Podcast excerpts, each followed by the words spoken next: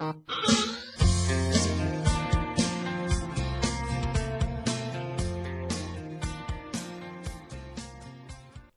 is Goed Gedacht, de podcast van Chris Staes.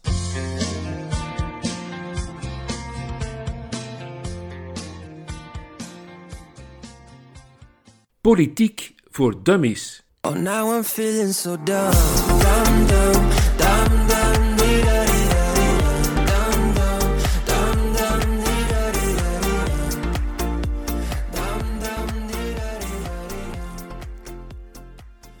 Vandaag ideeëndans rond polarisering en mediawijsheid.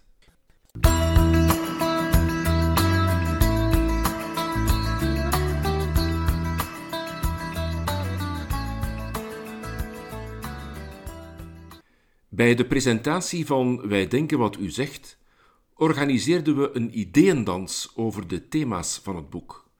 Geen debat of confrontatie waarbij gezocht wordt naar scherpe verschilpunten en gemakkelijke one-liners, maar een ideeëndans waarbij mensen hetzelfde ritme van een gedachtegang volgen, maar er toch elk hun eigen schwung en hun eigen beweging aangeven. Als we in kleur en niet in zwart-wit willen denken, is de formule van de ideeëndans een beter alternatief dan de knots of de boksbeugel. Ik had het geluk dat bij de presentatie van mijn boek drie eminente gasten aan de ideeëndans deelnamen: Sami Medi, Koen Geens en Lore Baten. Journalist Peter Verlinde was de geknipte moderator. Vandaag kunt u luisteren naar een ideeëndans rond mediawijsheid bij het promoten of het voorkomen van zwart-wit denken en polarisering.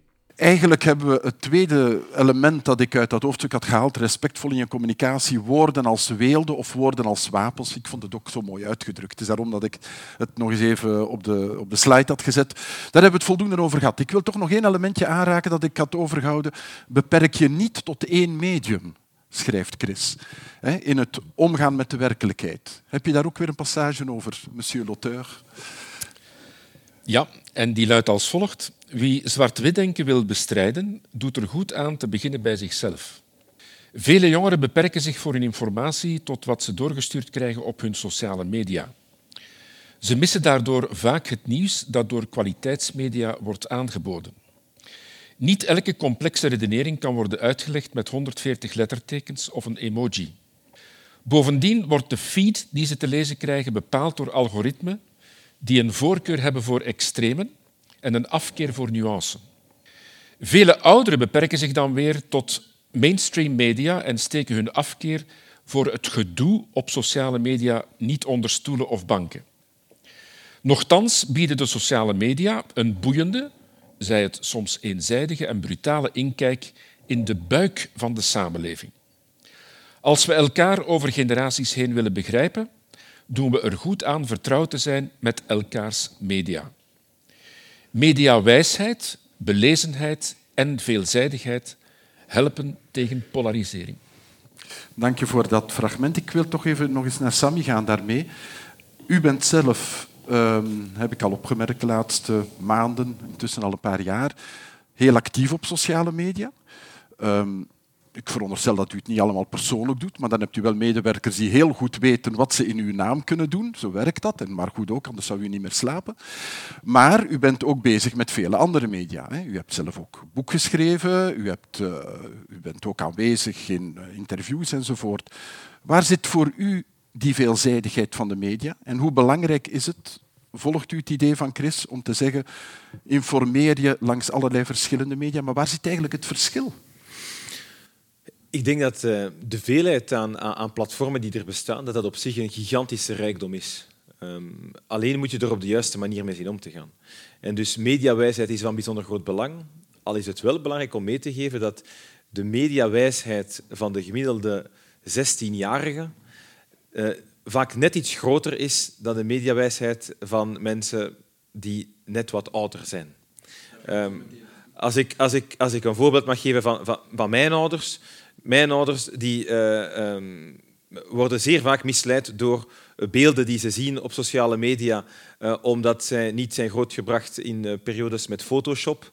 Ehm, en, en ik krijg eh, maandelijks, eh, letterlijk, van mijn, van mijn pa beelden te zien van heb je dat gezien? Kijk, dat is, eh, en nu ga, ik, nu ga ik echt heel anekdotisch gaan, maar eh, hier, dat is eh, eh, eh, een, leeuw en die heeft dan een zebrastaart. En dan moet ik zeggen, pa, dat is... Dat is Photoshop. Ehm, eh, dus leren omgaan met hoe dat media eh, werken is belangrijk. Ik heb er expres, ehm, eh, Chris, je zult mij moeten vergeven, maar een pagina in, in, in een, ezelzoor gekregen. Maar deze, Ja, ja, ja. ja. De, fameuze- de, beelden, uit, foto. de beelden uit Melsbroek die, die van belang zijn, waar ik ze onlangs nog heb gedeeld. We hebben vorige week samen met minister eh, Wouter Beke hebben 60 Oekraïnse kinderen naar hier gehaald. En ik had de vergelijking gemaakt met eh, tien maanden ervoor, toen op datzelfde luchthaven in Melsbroek ook dat huppelend meisje was.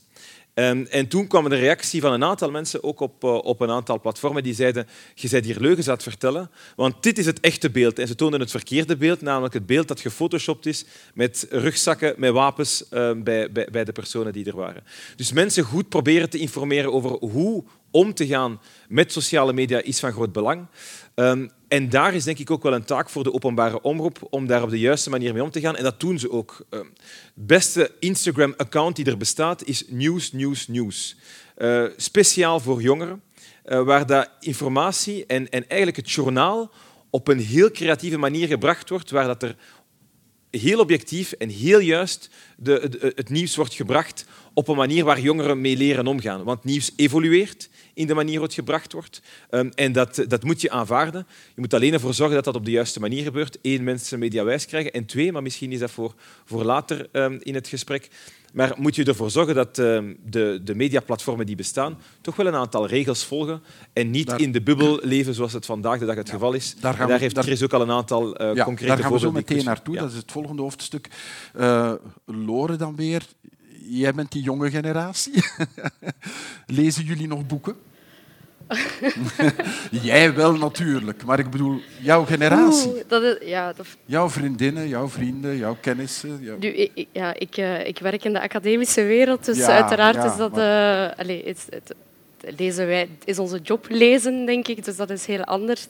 Ehm, ja, mijn vriendinnen is ook weer anders, maar dat is denk ik het hele, ehm, de hele verandering die je, die je ook ziet. Als, ik, als wij vandaag in de zaal, ben ik er bijna zeker van dat jullie allemaal een abonnement hebben op een, op een, eh, op een bepaalde krant. Misschien ook wel op de knap, op een aantal dingen. En als ik dan zeg, hebben jullie dat gelezen? Dan hebben wij allemaal hetzelfde gelezen. Als ik vraag, laat mij allemaal jullie gsm zien, ben ik ervan overtuigd dat wij allemaal andere informatie zien. Elk van ons. En dat is het gevaar de kracht, maar evengoed het gevaar. En dat, dat zegt Chris ook van, van sociale media, dat de bubbels zoveel kleiner zijn. En zeker bij jongeren, zeker zij die vandaag eh, op TikTok zitten. Ehm, ik hou mijn hart daar soms vast, want wat zien onze... Ja, wat zien kinderen? Dat, dat gaat ook over kinderen en worden zij daar goed in opgevoed. En ik denk dat we niet mogen onderschatten hoeveel kinderen soms beter wisten wat er in de oorlog in Oekraïne gebeurde, welke beelden zij zagen eh, daarvan, dan het nieuws dat, dat wij lazen. En ik denk eh, dat dat inderdaad een uitdaging is, dat mediawijsheid een eerste stap is. En over de rest gaan we het Zo het meteen ook gaan we hebben. over, verder over de Ehm, media. Ja. Maar lezen wij nog boeken? Ik denk dat we op heel wat andere manieren informatie verzamelen. Dat iedereen, jongeren zijn sowieso leer- leergierig. Ze willen sowieso weten hoe zit de wereld in elkaar. Wat betekent het? Wat gebeurt het? Ik denk niet dat we hun eh, per se moeten beschermen tegen, eh, tegen al dat nieuws. eh, maar wel moeten mee zijn in die, in die platformen. Als ik zelf nog een stukje jonger was, dan... kwam ik op het kabinet eh, van een minister die zei tegen mij het is heel belangrijk dat je de Franse media volgt. Hij zit hier ook naast mij. Het is heel belangrijk dat je de Engelse media eh, volgt. Lees boeken, ga dit doen. Uiteraard heeft dat iedereen geïnspireerd zijn we dat beginnen doen. En ik denk die, die variëteit eh, ook bij de jeugd aanbrengen, dat dat toch eh, belangrijk is. Koen Geens, mag ik het dan omdraaien? Zit u op Instagram? Ja. Volgt u TikTok? Nee, TikTok, dat doet mijn kleindochter voor Oh, mij. voor u dan. Eh, maar op, eh, op Instagram... Nee, maar, maar ik bedoel dit inderdaad. Ja. Ehm, riskeren we ook niet, Chris pleit voor diversiteit van media volgen, maar riskeren we niet dat het ook een generatiekwestie zou kunnen zijn, waarbij een bepaalde generatie niet meer naar die sociale media gaat en een andere generatie niet meer naar de traditionele gaat? Of maak ik het te simpel? Het is te simpel, maar er is iets van. Ehm, ik, deze zaal is, laten we zeggen, gemiddeld 45. Hè. Dus ik, eh, ik mag Iedereen voelt zich ineens een Ja. stuk. ik mag, ik mag, dus, ik mag, dus, ik mag dus een beetje. Dat Ik mag, ging over woorden van daar straks. ik mag, dus, ik mag dus een beetje preken. Hè. Dus ik richt mij vooral tot de minder jongen. Hè. Dus ik ben, ik ben zeer ehm, bewogen door het feit dat een bepaalde generatie, maar het is niet alleen een kwestie van generatie, het is ook een kwestie van elite, ja, zich niet bezighoudt met de nieuwe media.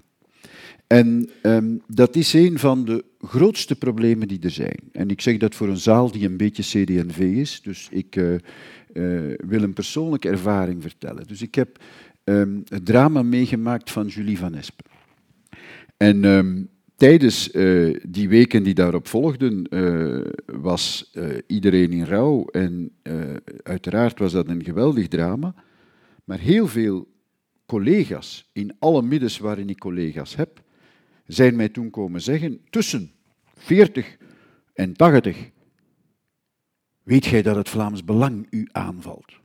Ik zeg ja, dat weet ik. En ik vroeg dan, heb jij dat gezien? Nee. Dat was dan de decaan, dat was dan de hoogleraar, dat was dan de rector. Dat was... Nee, ik heb dat niet gezien. Mijn kinderen hebben mij gezegd dat dat zo is. Met andere woorden, een bepaald publiek en een bepaalde generatie heeft geen, en nu zeg ik iets wat ik daar straks zelf heb gezegd, heeft geen guerriers. Wij hebben geen guerriers. Daarmee wil ik helemaal niet zeggen dat we niet elke dag een krant moeten lezen. Ik heb net 18-jarige studenten in de twee talen toegesproken omdat ze elkaar taal zouden leren. En ik heb net gezegd wat ik ook tegen Loren heb gezegd. Lees elke dag een krant in een andere taal en vooral niet in uw eigen taal. Maar, en dat moet ik tegen de oudere generatie zeggen, en Loren heeft gelijk voor zover, en tegen de elite, ja, onderschat niet hoe belangrijk die sociale media zijn geworden voor de klassieke media. Ik vind in de klassieke media steeds meer verkorting, steeds meer verdichting, steeds meer court-circuits waarvan ik denk, ja, eh, dat heb ik gisteren al op drie websites gelezen en dat staat nu vandaag in de krant. Maar is dat, waar zit nu de verdieping van die krant ten aanzien van alles wat ik al gekregen heb? En dus de klassieke media hebben een heel belangrijke taak, maar wij ouderen en meestal denkende dat we elite zijn, wij moeten volgen op die nieuwe media. Mijn grootvader was niet lang naar school geweest, die keek elke dag naar het nieuws en die las elke dag de krant. Die zou nooit gezegd hebben, die nieuwlichterij, daar moet ik niet van weten. En dus dat gedoe van dat is niet voor mij, dat past niet. Dat past echt niet, want het is daar dat het gebeurt nu. Misschien kunnen we dat betreuren, maar het is wel zo.